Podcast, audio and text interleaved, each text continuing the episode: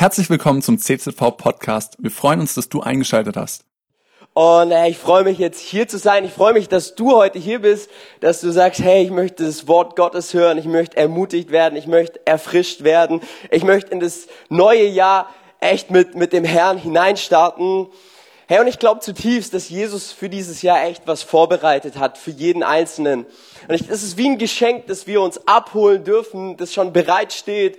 Und ich will dich so einladen und so ermutigen, hey, dass du dich auf die Suche machst nach diesem Geschenk, das Gott für dich dieses Jahr vorbereitet hat. Wir möchten ins Jahr starten mit Gebet. Okay, sagen Sie Gebet, man hört's immer. Ey, ich verspreche, es wird heute eine gute, eine richtig gute Botschaft und sie wird dich ermutigen dazu, hey, dein Gebetsleben ganz neu zu revolutionieren, weil wir werden uns heute Morgen so ein bisschen das Gebetsleben von Jesus anschauen und wie Jesus gebetet hat, warum er gebetet hat und letztendlich was ihm wichtig war, auch beim Gebet. Und so das Ziel heute Morgen soll das sein, so, so wie Jesus eins war mit dem Vater, so dass wir eins werden mit dem Vater, dass wir eine richtig tiefe Verbindung zum Herrn in diesem Jahr aufbauen. Und ich möchte am Anfang eine ganz kurze Werbephase einleiten. Und zwar, es gibt so ein Buch und es ist kostenlos. Es ist tatsächlich kostenlos. Jeder Schwabe müsste jetzt eigentlich jubeln. Jedes Herz müsste jetzt aufgehen. Jeder, ihr müsstet eigentlich hier sitzen voller Freude und sagen, was? Es gibt ein Buch kostenlos. Und zwar, es gibt nicht nur irgendein Buch kostenlos, sondern ein richtig gutes Buch. Und zwar, das Buch heißt Das Gebetsleben Jesu. Einfach mal auf, äh, in Google eingeben, Gebetsleben Jesu PDF und dann runterladen. Und ich will dich ermutigen, hey, nimm dir, das, äh, nimm dir das Buch mal zur Hand und liest es in diesem Jahr. Ich bin ganz sicher, das wird etwas bei dir verändern. Ich habe das zum ersten Mal gelesen, als ich 15 war. Und es hat mich so ermutigt, echt ein Gebetsleben aufzubauen zu sagen, komm on, hey, ich möchte Gott durch das Gebet mehr und mehr kennenlernen. Ja, 2021, ich, ich frage mich immer, wenn so ein neues Jahr beginnt, warum bin ich eigentlich hier? Okay, weswegen ähm, bin ich Nathanael Mertens hier auf dieser Erde? Habe ich einen Auftrag? Was ist mein Ziel und was ist mein Zweck? Und ich komme immer wieder neu an diesen Punkt, wenn ich reflektiere, ja, ich bin hier, um Gott zu kennen. Hey, ich bin, ich Nathanael Merz, ich bin hier, um Gott zu kennen. Weil, hey, wenn ich mir die Bibel anschaue, dann stelle ich fest, Geschöpf und Schöpfer gehören zusammen. Hey, wir gehören zusammen. Und wenn ich anfange, Gott kennenzulernen, dann fange ich an, Gott mehr und mehr zu lieben. Mehr und mehr zu erkennen, wer er wirklich ist. Und in ihm erkenne ich dann, wer ich bin und letztendlich auch, was ich kann. Ich, er, ich erkenne meine wahre Identität, warum ich hier auf diesem Planeten bin und dass ich einen Unterschied durch das Erkennen, wer ich bin, für mein Umfeld mache. Und ich glaube, Christsein bedeutet, dass, dass wir Christus als Maßstab haben, ja, in all dem, was wir tun, sei es moralisch oder auch, ja, einfach von, von, unserer, von unserer Lebensperspektive her. Christsein heißt, Jesus Christus ist unser Maßstab. Und heute mit der Predigt möchte ich dich ähm, ermutigen, dass du Jesus Christus als dein Vorbild siehst, okay? Auch und vor allem in dem Thema Gebet. Paulus sagt in Epheser 5, Vers 1, seid nun Nachahmer von mir. Nein, er sagt, seid nun Nachahmer Gottes als geliebte Kinder. Auch in diesem Thema Gebet, hey, sollen wir uns Jesus als Vorbild nehmen, als sein geliebtes Kind. Warum? Und ich habe ein gutes Zitat gefunden, das es echt gut auf den Punkt bringt. Und zwar heißt es da, schreibt äh, John N. Darby, was ich Ihnen einprägen möchte, ist Christus zu studieren, sodass wir ihm gleich werden mögen. Nichts anderes füllt die Seele mit Segnung und Ermutigung. Nichts wirkt so heiligend, gibt so das lebendige Gefühl der göttlichen Liebe und schenkt uns Mut. Der Herr gebe uns, dass wir ruhend in seinem kostbaren Blut ihn nun betrachten und dann uns von ihm nähren und durch ihn leben. Hey, warum sollen wir Jesus als Vorbild in unserem Gebet haben? Hey, weil ich sage uns eins, nichts anderes erfüllt unsere Seele mit Segnungen und Ermutigung so stark wie der Herr. Und wenn wir so ein bisschen mehr reinsteigen in das, in das Thema und auch in das Gebetsleben von Jesus, dann stellen wir fest, für Jesus war Gebet nicht einfach eine religiöse Handlung, die er tat.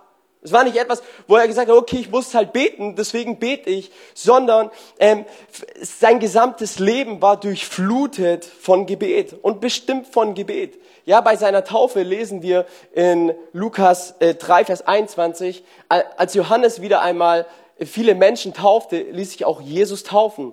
Und als er betete, öffnete sich der Himmel und der Heilige Geist kam in Gestalt einer Taube auf ihn herab. Sogar bei seiner Taufe war, war das Gebet etwas Wichtiges. Und was tat das Gebet? Das Gebet, es öffnete den Himmel. Und wenn wir die Evangelien auch in dem Zusammenhang einfach studieren, dann sehen wir, für Jesus war Gebet nicht einfach nur ein netter Zusatz, sondern was tat Jesus? Er betete für die Kranken. Er legte seine Hände auf und er betete tatsächlich zum Vater, dass die Kranken gesund werden. Gott selbst im Fleisch betete für Kranke. Und nicht nur das, er betete auch in der Einsamkeit, da wo ihn niemand sah, im Privaten, wo, wo, wo, wo die Menschen nicht geklatscht haben, sondern wo er alleine war mit dem Vater. Er, äh, Gebet war, es war eine Gewohnheit in seinem Leben, die er etabliert hatte. Ja, vor wichtigen Entscheidungen äh, ging, er, ging er auf den Berg, um die ganze Nacht durchzubeten, um zu fragen, okay, Gott, was ist das Richtige? Gebet war Gewohnheit und, und auch, und auch so von, von diesem Gedanken, dass Jesus sich auch immer wieder einen Ort suchte. Er suchte sich einen bestimmten Ort, wo er sich immer wieder zurückgezogen hat. Und das war der Ölberg, wo, wo, er Zeit verbracht hat mit dem Vater. Es war ein Ort, wo er wusste, okay, wie der Ort aussieht, was, was an diesem Ort passiert und all das. Und es war für ihn extrem wichtig. Und die Frage ist, dir her hast du so einen Ort, so, wo du dich zurückziehst im Gebet, so ein Ölberg, wo du, wo, wo, du, wo du rausgehst und sagst, hey, da gehe ich hin, um Zeit mit dem Vater zu verbringen. Jesus lebte uns das vor. Bei mir ist es so, ich gehe gern laufen und, ähm, und ich, ich merke dadurch einfach, hey, dass ich, dass ich Gott näher komme. Zu Hause klappt es irgendwie nicht so gut. Ich weiß auch, ich bin so eingeengt. Und, aber draußen merke ich so in der Natur, wie, wie, wie ich einfach Zugang zu Gott erlebe und spüre, hey, wie er da ist und wie er mir begegnet. Und wenn wir das Leben von Jesus anschauen, dann sehen wir sein Dienst. Er startete und er endete mit Gebet. Okay, sein gesamtes Leben war eingerahmt mit Gebet. Gebet war für ihn das Zentrum. Und ich habe einen guten Satz gelesen. Und zwar, die Schule des Gebets ist eine, die wir in diesem Leben mit Sicherheit nicht abschließen werden. Und ich glaube, es so war. Die Schule des Gebets ist eine Schule, die wir mit Sicherheit in diesem Leben nicht abschließen werden. Okay, du wirst dein, ganz, du wirst dein ganzes Leben lang abhängig sein von diesem Gott, in dieser Beziehung und von Gebet. Und Paulus, einer seiner, äh, Petrus, einer seiner engsten Jünger, wo auch Jesus jahrelang gefolgt ist und äh, ihn beobachtet hat, auch wie er betet und all das, spricht im ersten Petrusbrief 2 Vers 21, denn auch hierzu seid ihr berufen worden, denn Christus hat auch für euch gelitten und euch ein Beispiel hinterlassen, damit ihr in seinen Fußspuren folgt. Was Petrus sagt ist, wir sollen in den Fußspuren Jesu wandeln. Wenn Jesus gebetet hat, dann ist auch wichtig, dass auch wir beten. Und das Starke ist, hey, wir folgen nicht nur Befehlen, sondern wir folgen Fußspuren. Und es ist bekanntlich leichter, Fußspuren zu folgen, als irgendwelchen Befehlen. Und Jesus ist uns in dem Thema Gebet vorausgegangen. Er ist uns vorausgegangen. Und er will, dass wir ihm in diesem Thema folgen. Aber warum Gebet? Warum Gebet? Okay, Jesus hätte ja auch sagen können, ja, das Thema Gebet wird meine Nachfolger eh nicht so jucken. Ja, ich, ich werde mal über relevantere Themen sprechen, wie zum Beispiel, wie finde ich das perfekte Auto, Lebensversicherung, ja, nein, vielleicht, äh, wie baue ich mir einen Wohlstand für die Rente auf. War, Jesus hätte ja auch über relevanter, gefühlt relevantere Themen sprechen können als das Gebet. Aber der Punkt ist der, Gebet war für Jesus relevant. Gebet war für Jesus relevant, um uns aufzuzeigen, wie notwendig und wie nötig das Gebet haben. Weil ähm, wenn, wenn er selbst abhängig war von Gebet, okay, wenn Jesus, der Gott selbst im Fleisch ist, wenn er abhängig war vom Gebet, wie viel mehr soll das uns zeigen, dass wir auch abhängig sein sollen vom Gebet? Ähm, ich dachte mir, das so wie ein Baby. Ja, das Baby ist abhängig von der Muttermilch, ja, von der von der Brust der Mutter. Ich war da letztes Mal dabei bei so einer Stillung oder wie man auch das nennt, Sättigung und Set, ja, heißt es echt Sättigung?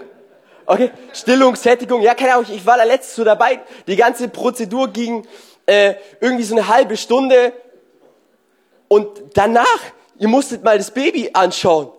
Das war richtig geflasht. So, so, so stand's da. Und dann hat, und dann hat die Mutter mir gesagt, ja, Dani, das ist ein Milchkoma. Ich so, okay, krass, wusste ich, bin 25, äh, 26 äh, und wusste das nicht. Äh, jedenfalls, das, das Baby war, ist zutiefst abhängig vor, von der Brust der Mutter. Und äh, was geschah durch die Brust der Mutter? Es wurde gesättigt. Äh, es wurde erfrischt. Äh, ich hatte letztens einen Gebetsabend mit so einem Freund, wir haben uns getroffen und ähm, wir haben uns äh, die, die Musik angemacht und wir haben gebetet über eineinhalb Stunden oder so. Und danach, hey, wir waren so in der anderen Welt. Wir waren richtig, wie soll ich sagen, hey, verstrahlt, ja, auf gut Deutsch. Weil, weil wir so eine starke Zeit hatten, echt mit dem Herrn, weil wir uns wirklich ausgestreckt haben, äh, um ihm zu begegnen. Und das möchte ich sagen, hey, Abhängigkeit im Gebet ist nicht irgendwas Komisches, sondern es ist etwas Erfrischendes. Es ist etwas, was deine Seele erbaut. Es ist etwas, was dich für dein Leben stark macht. Und schon von Anfang an der Bibel zeigt sich der Stellenwert von Gebet und was es im Kern ausmacht. Ja, wir sehen in 1. Mose 3, Vers 8, ähm, begegnet Gott dem Menschen abends in der Kühle. Ja? Die, die, Menschen laufen durch den Garten und Gott begegnet dem Menschen abends in der Kühle. Und ich denke so, oh, der Tag muss wahrscheinlich warm gewesen sein und, und alles. Und Gott kommt jetzt abends in der Kühle. Warum? Weil er den Menschen erfrischen möchte. Er möchte den Menschen begegnen. Und ich glaube zutiefst, dass der erfrischendste Ort der ist, an dem wir Gottes Stimme für unser Leben hören. Es ist der erfrischendste Ort. Hey, wenn du es erlebst, wie Gott in dein Leben hineinspricht, wenn er deine Seele wieder ganz neu aufbaut, dir neue Freude gibt, dir neue Perspektive gibt, dir neue Hoffnung. Und ich habe ein Experiment dieses Jahr gemacht. Ähm, und zwar, ich habe zwei Monaten auf Nachrichten verzichtet. Weil ich gemerkt habe, ich, ich kenne alle Nachrichten, ich kenne alle Infektionszahlen, ich, ich kenne mich gut aus, ja, ich, ich kenne jede Folge äh, der Politik abends. Und ich habe gemerkt, hey, das tut mir nicht gut. Deswegen habe ich mich entschieden, mal einfach äh, die Nachrichten zu fasten und an der Stelle einfach zu beten abends, mir Zeit zu nehmen für den Herrn, mir Zeit zu nehmen, einfach um den Himmel zu bestürmen. Und ich sage euch, dieses Experiment war erfrischend. Das Experiment war richtig erfrischend und na, natürlich, man muss sich dazu aufraffen. Ja, das ist genau der Punkt. Ja, dieses, dieses Aufraffen. Aber ich habe ich hab gesagt, hey, nein, so kann es nicht weitergehen. Du kannst dir nicht jeden Abend Nachrichten reinziehen. Das, das, und, und, und du hast keinen Vergleich in dem Sinne, wie viel du dir auch mit, also Zeit hast mit Gott. Die Balance hat absolut nicht gestimmt. Und, und habe ich gemerkt, als ich die Entscheidung getroffen habe, zu sagen, hey, ich raff mich jetzt mal und ich mache dieses Experiment habe ich Gott echt ganz neu erlebt und ich habe dieses Jahr oder, oder letztes Jahr ähm, ganz neu erkannt, hey, wie wichtig Gebet ist. Und seitdem führe ich meine Teams auch anders. Ich, ich sage, hey Leute, das Erste, was wir machen, ist, wir beten. Weil, hey, das soll unser Wichtigstes sein. Nicht, nicht, nicht am Ende, ja, wenn, wenn wir jetzt alles besprochen haben, unseren Weg geplant haben, sondern, hey, am Anfang beten wir, weil wir hören, hey, was, was Gott hat. Und und es ist so stark. Und, und Gott begegnet jetzt abends dem Menschen in der Kühle. Warum? Er möchte ihn erfrischen. Gott möchte ihn erfrischen. Und was geschieht? Die Menschen, sie hören seine Stimme. Sie hören seine Stimme. Und was ich so stark finde, wo geschah das? Es geschah im Garten. Hey, wenn es um Gebet geht, wir müssen nicht erst irgendwie in den Himmel hoch uns äh, ausstrecken und dann irgendwie beten, sondern was tut Gott? Gott kommt direkt in unseren Lebensgarten hinein und was macht er? Er spricht in unser Leben hinein. Wenn wir uns täglich entscheiden, mit, mit Gott zu gehen, in unserem Lebensgarten, auf unserem Weg, wenn wir ihm, ja, es erlauben, dass er in unser Leben hineinsprechen kann, dann wird er in unser Leben hineinsprechen. Und deswegen ähm, haben wir uns auch entschieden, dass wir sagen, hey, wir wollen dieses Jahr mit Gebet starten. Wir wollen dieses Jahr mit Gebet starten. Drei Wochen lang durchbeten. Drei Wochen lang zusammen eins werden im Gebet und den Himmel bestürmen, weil 2021 soll ein Jahr werden, wo Gott dich und mich verändert. 2021 soll ein Jahr werden, wo Gott dich und mich verändert. Weil was geschieht? Hey, wenn Gott mich verändert, verändert er dadurch unser Umfeld. Wenn Gott mich verändert, dann verändert er mein Umfeld. Wenn Gott dich verändert, verändert er dein Umfeld. Weil Gott verändert immer mit veränderten Menschen. Ganz einfach. Wenn wir nicht verändert sind, dann verändert er auch nichts. Aber wenn er uns anfangen kann zu verändern, verändert er auch unser Umfeld und ja eben die Menschen, die in unserem Umfeld sind.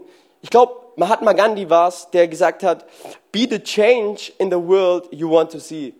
Sei du selbst die Veränderung, die du in der Welt sehen willst. Wenn du sagst, hey, ich träume von einer Kirche, die betet, fang an zu beten. Vielleicht bist du hier und sagst, wow, die Gemeinde, die macht so viel Programm und so, die betet zu wenig. Hey, sei du beim Gebet dabei. Verurteile die Menschen nicht, die äh, vielleicht nicht dabei sind, sondern sei du die Veränderung und steck die Menschen in deinem Umfeld an und sag, komm on, hey, ich, das Gebet hat so viel Kraft, sei mit dabei, lass uns zusammen eins werden im Gebet. Ähm, diese Woche, ich habe so gesagt, hey Gott, gebrauch mich, Gott, gebrauch mich. Ich, ich, ich will nicht einfach nur irgendwo immer nur meinen Job machen, sondern hey, ich will wirklich, ja, dass du mich gebrauchst. Und ich war dann zu Hause bei meinen Eltern bei Essen. Und nach dem Essen bin ich zu meinem Auto gelaufen, das LED hat aufgeladen. Und plötzlich treffe ich so einen alten Klassenkameraden von mir, den ich schon ewig nicht mehr gesehen habe und er mich auch nicht, aber ich habe ihn erkannt, er hat mich nicht erkannt. Und ich sage so, hey, wie geht's, wie steht's? Und so kamen wir ins Gespräch, ich habe ihm erklärt, wer ich bin und was wir damals in der Schule für böse Dinge getan haben. Und er musste grinsen, weil es war so einer. Und, und dann hat sich so rausgestellt, hey, äh, ja, nein, ich bin arbeitslos, Corona äh, hat eingeschlagen und deswegen habe ich meinen Job verloren und all das. Und, und plötzlich kommt mir, kommt mir so, so, so Mitgefühl, so diese Barmherzigkeit und ich gesagt, komm mal, hey, ähm, ich möchte dir helfen. Und, und dann kam mir so ein Kontakt, den ich habe und der auch in dem Berufsbild eben ihm was anbieten könnte und habe den dann weiter connected und und seitdem her ist er auch ist er neu auf meinem Schirm und ich weiß, wo er wohnt und ich werde für ihn beten, weil ich einfach mir wünsche, hey, dass, dass, dass dieser mein alter Klassenkamerad echt Jesus ähm, erkennt. Hey, Gott begegnet den Menschen abends in der Kühle. Gott, er erfrischt die Menschen durch seine Gegenwart. Und, und die Menschen, sie hören seine Stimme. Und was ich mich gefragt habe, und jetzt wird's interessant, ähm, was hat Gott eigentlich mit Adam und Eva da gesprochen? So, wie, wie sah so diese Gemeinschaft aus, die Gott mit Adam und Eva hatte? Weil du musst dir vorstellen, Adam und Eva hatten zu dem Zeitpunkt noch keine Kinder, deshalb auch keine Probleme. Habe ich so manche Eltern getroffen, ja. Äh, ja, sie hatten keinen Stress, da war keine Krankheiten, da waren keine finanzielle Nöte, sie hatten keinen Nachbarn irgendwo, dem sie vergeben äh, hätten müssen. Was, was haben die gesprochen? Und weißt du, und hier, glaube ich, zeigt sich zutiefst die reinste Motivation ähm, von Gebet. Und ich glaube, die reinste Form von Gebet hat ursprünglich gar nichts mit Problem zu tun, sondern dass Gott einfach Intimität haben möchte. Dass Gott einfach Zeit mit dir und mit mir verbringen möchte. Ich glaube, die reinste Form von Gebet ist einfach nur zu sagen, Jesus, ich will bei dir sein. Ich will Gemeinschaft mit dir haben. Ich will dich mehr erkennen. Ich will, oh, dass du mein Herz erfüllst. Ich will, dass du die Kraftquelle meines Lebens bist. Ich will, dass, dass, dass du mit mir zutiefst verbunden bist. Und jetzt, hey, was wird passieren, wenn du mehr Zeit mit Gott als mit deinen Nachrichten verbringst? Was wird passieren, wenn du mehr Zeit mit Gott als mit den Nachrichten verbringst? Ja, du wirst vielleicht nicht wissen, wie hoch die Corona-Neuinfektionen sind, aber ist auch scheißegal. Du wirst anfangen, dein Umfeld positiv zu infizieren. Und das meine ich jetzt nicht mit Corona, sondern das meine ich mit einer Liebe, das meine ich mit einer Freude, das meine ich mit, äh, mit, mit einer Freiheit und mit Mut, die Botschaft von Jesus rauszubringen. In Johannes 17, Vers 11, äh, da betet Jesus für seine Jünger, dass seine Jünger eins sind, so wie er eins ist mit dem Vater. Und dieses, dieses Gebet von eins zu sein, das wiederholt er im ganzen Kapitel ständig. Ja, er sagt, ich sage euch, der Sohn kann nichts von sich aus tun, sondern nur, was er den Vater tun sieht. Der lebendige Vater hat mich gesandt und ich lebe durch ihn. Was ich euch sage, habe ich nicht selbst ausgedacht.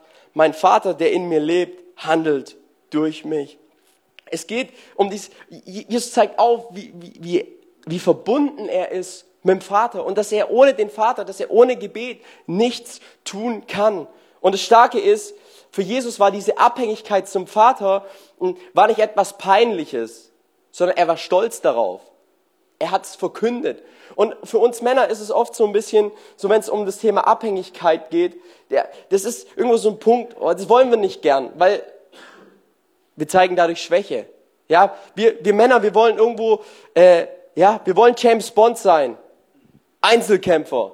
Wir schaffen schon irgendwie. Ich stehe auch fast jeden Morgen vorm Spiegel und sage, Nanni, ich schaff, Nanni, du schaffst es. Du, du wirst es irgendwie packen. Und natürlich ist es ja auch nichts Falsches und so. Aber, aber, hey, aber wenn es darum geht, durch Abhängigkeit zu zeigen, dann, dann ist Jesus uns da ein Vorbild. Und man könnte jetzt sagen, ja, Jesus, das ist, das ist Schwäche. Aber in Wirklichkeit war das absolute Stärke, weil er wusste, von wem er kommt und wohin er geht. Es war keine Fake-Identität, die er irgendwo hatte, sondern er wusste, er, er wusste zutiefst, wer er ist und was sein Ziel ist und wohin er gehen wird.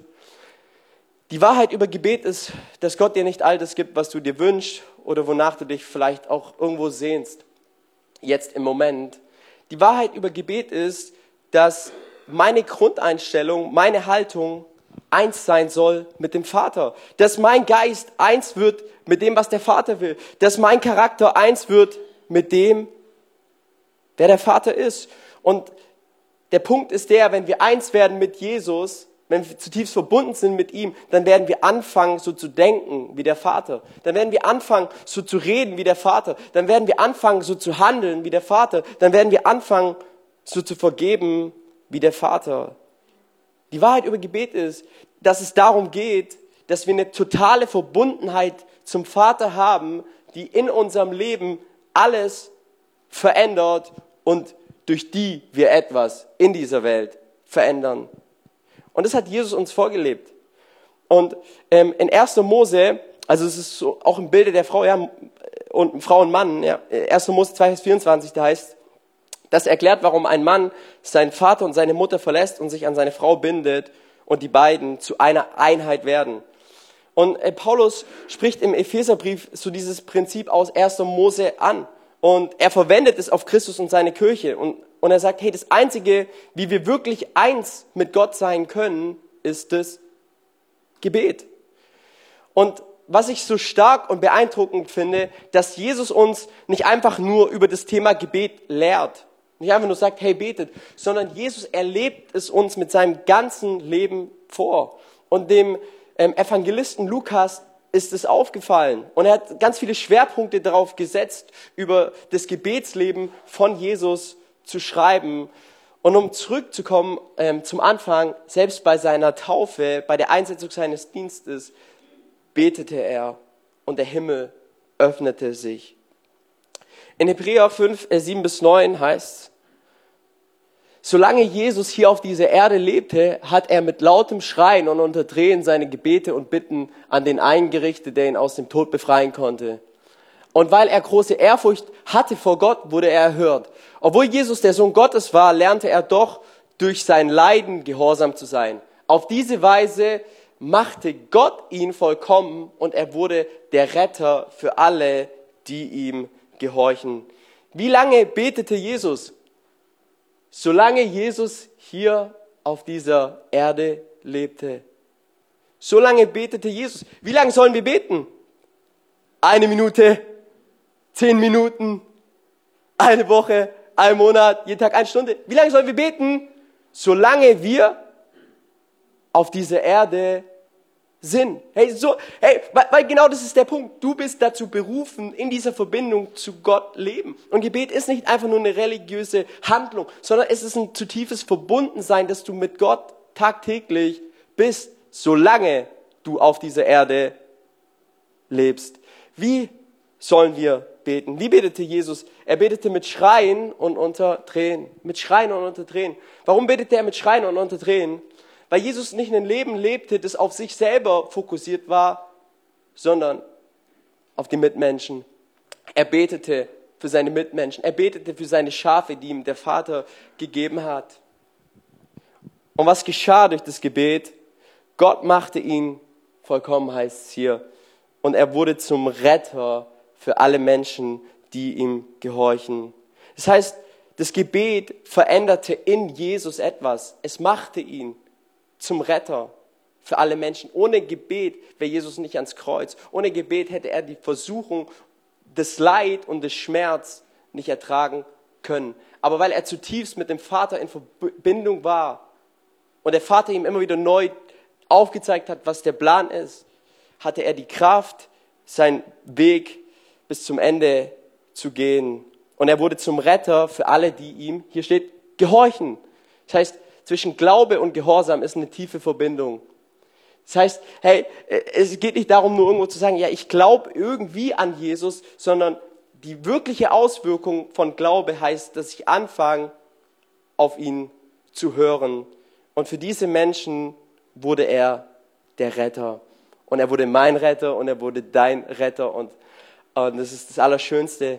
ich glaube, was wir verstehen müssen über das Gebetsleben Jesu ist, das Erste ist, Jesus, er wollte eins sein mit dem Vater. Er wollte, es war für ihn keine Pflicht. Irgendwas Gebet war nicht irgendwie, ja, ich muss jetzt halt mal, sondern es, es, war, es war ein zu tiefes Wollen, weil er aus dieser Beziehung seine Kraft geschöpft hat. Und sind wir mal ehrlich, aus Beziehung schöpfen wir Kraft, oder im Leben? Ja, wenn du entmutigt bist, rufst deinen Freund an oder deine Freundin und so und du merkst, wow, hey, diese Beziehung stärkt mich. Und, und, und, und so auch, so auch war, wollte Jesus mit dem Vater eins sein. Und das Zweite ist, er, er sah einen Wert in dieser Verbundenheit zum Vater, weil er wusste, hey, ohne den Vater werde ich es werde nicht schaffen. Und, und, und auch wir, ohne den Vater, ohne die Beziehung zu Jesus, ohne, zu verbunden, ohne verbunden zu sein am Weinstock, werden wir es nicht schaffen und wir werden keine Frucht tragen. Und für alles, was du im Leben willst und dahinter einen Wert siehst, gibt es eine Gleichung. Hast du Zeit? Für alles, was du im Leben willst und einen Wert siehst, nimmst du dir Zeit. Nehme ich mir Zeit. Und die Frage ist einfach die, ähm, willst du eins sein mit Jesus und erkennst du den Wert dahinter? Und, ich, und, und das ist echt mein tiefes Gebet, dass, dass, dass, wir, dass wir genau diesen Wert dahinter erkennen. Das Gebet nicht einfach nur ist, ich, ich bin jetzt halt Christ und ich bete halt, weil man es halt tut, sondern du musst den Wert dahinter sehen diese, die, diesen Wert. Und, und, und, du bist, und, und den erkannte Jesus. Und das hat auch den Unterschied gemacht. Er wusste, ohne den Vater kann ich es nicht. Und auch wir als Kirche, ihr Lieben, ohne Jesus können wir es nicht. Wir können hier Woche für Woche ein gutes Programm auf die Beine stellen und eine coole Band einkaufen. Das Geld haben wir. Aber darum geht es nicht. Es geht darum, dass wir wirklich zutiefst verstehen und erkennen, auch in diesem Jahr, ohne Gebet geht's nicht. Ohne diese tiefe Verbundenheit zum Vater wird's nicht funktionieren. Und deswegen lade ich dich am Ende auch meiner Predigt zu einem Experiment ein. Ich lade dich zu einem Experiment ein. Wir werden jetzt drei Wochen zusammen beten. Wir werden drei Wochen jetzt zusammen echt vor den Thron Gottes kommen und, und echt ihn erleben werden, zusammen als Kirche äh, bei, bei äh, Pray First. Und wir wollen nicht starten mit Information, sondern wir wollen starten mit echter Transformation. Und ich will dich ermutigen, dich einfach auszustrecken, die nächsten drei Wochen. Ich weiß nicht, was in deinem Leben abgeht, aber ich will dich einfach ermutigen, auszustrecken, hey, mit dabei zu sein, diese Zeit wirklich zusammen auch äh, zu nutzen, dass wir zusammen eins werden. Jesus hat gesagt, ich will, dass ihr eins werdet, wie ich. Zu seinen Jüngern gebeten, ich will, dass ihr eins werdet, so wie der Vater und ich eins waren. Hey, diese drei Wochen, die sind zutiefst der Wille Gottes für unser Leben. Zutiefst. Deine Entscheidungen entscheiden, wie dein Jahr verlaufen wird. Deine und meine Entscheidungen entscheiden, wie dein und mein Jahr wird. Und ich glaube, zutiefst Gebet verändert. Ich weiß nicht, ob ihr die Geschichte von Georg Müller kennt. Georg Müller war ein evangelischer Theologe ähm, und ist um circa 1800 nach England, um als Missionar zu arbeiten und ähm, für Waisenkinder eben so Kinderheime zu gründen. Und von ihm wurde über seine Kindheit ausgesprochen, dass er ein Jugendlicher war, der viele Flausen im Kopf hatte, der äh, sein Vater bestohlen hat, der bis spät nachts in der Bar und in der Kneipe blieb, um sich zu betrinken und all das. Und die Frage ist, wie kam dieser Georg Müller zum Glauben? Und, und Georg Müller, der wurde eines Tages zu so einer Kleingruppe eingeladen, wo man gebetet hat und die Bibel gelesen hat. Und das war einfach eine Kleingruppe, man hat gebetet und hat die Bibel gelesen. Und was geschah in dieser Kleingruppe? Und es war interessant, der Kleingruppenleiter äh, von dieser Kleingruppe, wo Georg Müller drin war, der, der las einfach ein Kapitel in der Bibel und dann eine gedruckte Predigt hat er vorgelesen. Weil es damals in, vom preußischen Gesetz so war, dass man nicht eigenständig eine Bibelauslegung machen durfte, wenn kein Geistlicher da war. Und Georg Müller, der war so begeistert von diesem Abend, ja, von diesem ein Kapitel Bibel mit einer irgendeiner gedruckten Predigt, dass er zu seiner Schwester hin ist und zu seiner Schwester gesagt hat, hey, alles, was, was wir auf unserer Reise in die Schweiz gesehen haben, als war auch ein Abenteurer, und, und all unsere früheren Vergnügen sind nichts verglichen mit diesem Abend. Und dieser Abend, wo Georg Müller die Bibel gehört hat, ein Kapitel, eine ostpreußische, irgendeine Bibelauslegung gehört hat, war der Wendepunkt in seinem Leben, und er wollte Missionar werden und er wurde Missionar und er war so ein großer Segen für so viele Kinder, ich glaube 300.000 ähm, obdachlosen und weisen Kindern, wo er geholfen hat. Hey, Gebet verändert. Gebet verändert. Ich war letzten Sonntag hier äh, im Mehrgottesdienst und nach dem Mehrgottesdienst, ähm, da war auch ein alter Kollege von mir, der war früher in der Jugend und all das. Und ähm, wir kamen ins Gespräch und, und er erzählt mir so über sein Leben und was, was geschehen ist in seinem Leben. Und am Ende hat er so gesagt, hey Nani, Jesus hat mich befreit. Jesus hat mich befreit und, und, und ich bin eine neue Schöpfung. Ich, ich, bin, ich, ich bin eine neue Wiedergeburt. Der Herr hat mich verändert. Und jetzt gestern war er in der Jugend und nach der Jugend sagt er so zu mir, hey Nani, äh, hey, wie kann ich mich einbringen? Gott hat einen Plan für mein Leben. Ich möchte mein Leben für ihn einsetzen. Hey Leute, wisst ihr, wie er frei wurde? Durch Gebet. Er wurde frei durch Gebet. Nicht durch unser Programm, sondern durch Gebet. Ey, und wenn du entmutigt bist, vielleicht bist du entmutigt, dann will ich dir sagen, denk an Jesus. Er hat unter Tränen gebetet. Er, es war nicht immer leicht, aber er wusste, hey, ich bin abhängig vom Vater. Ich bin abhängig von seiner Quelle. Und ohne ihn funktioniert es nicht. Wenn du entmutigt bist, hey, denk an Jesus. Denk an Jesus. Er lebte eine vollkommene Abhängigkeit. Er war eins mit dem Vater. Cool, dass du dir unsere Predigt angehört hast. Wir hoffen, sie hat dir geholfen und wir wollen dich ermutigen, auch während der Woche Teil einer Kleingruppe zu werden. Schreib uns einfach eine E-Mail an podcast.czv-kreuzheim.de oder komm einfach am Sonntag in unseren Gottesdienst. Folge uns außerdem auf Facebook oder Instagram für alle weiteren Infos. Wir freuen uns auf dich.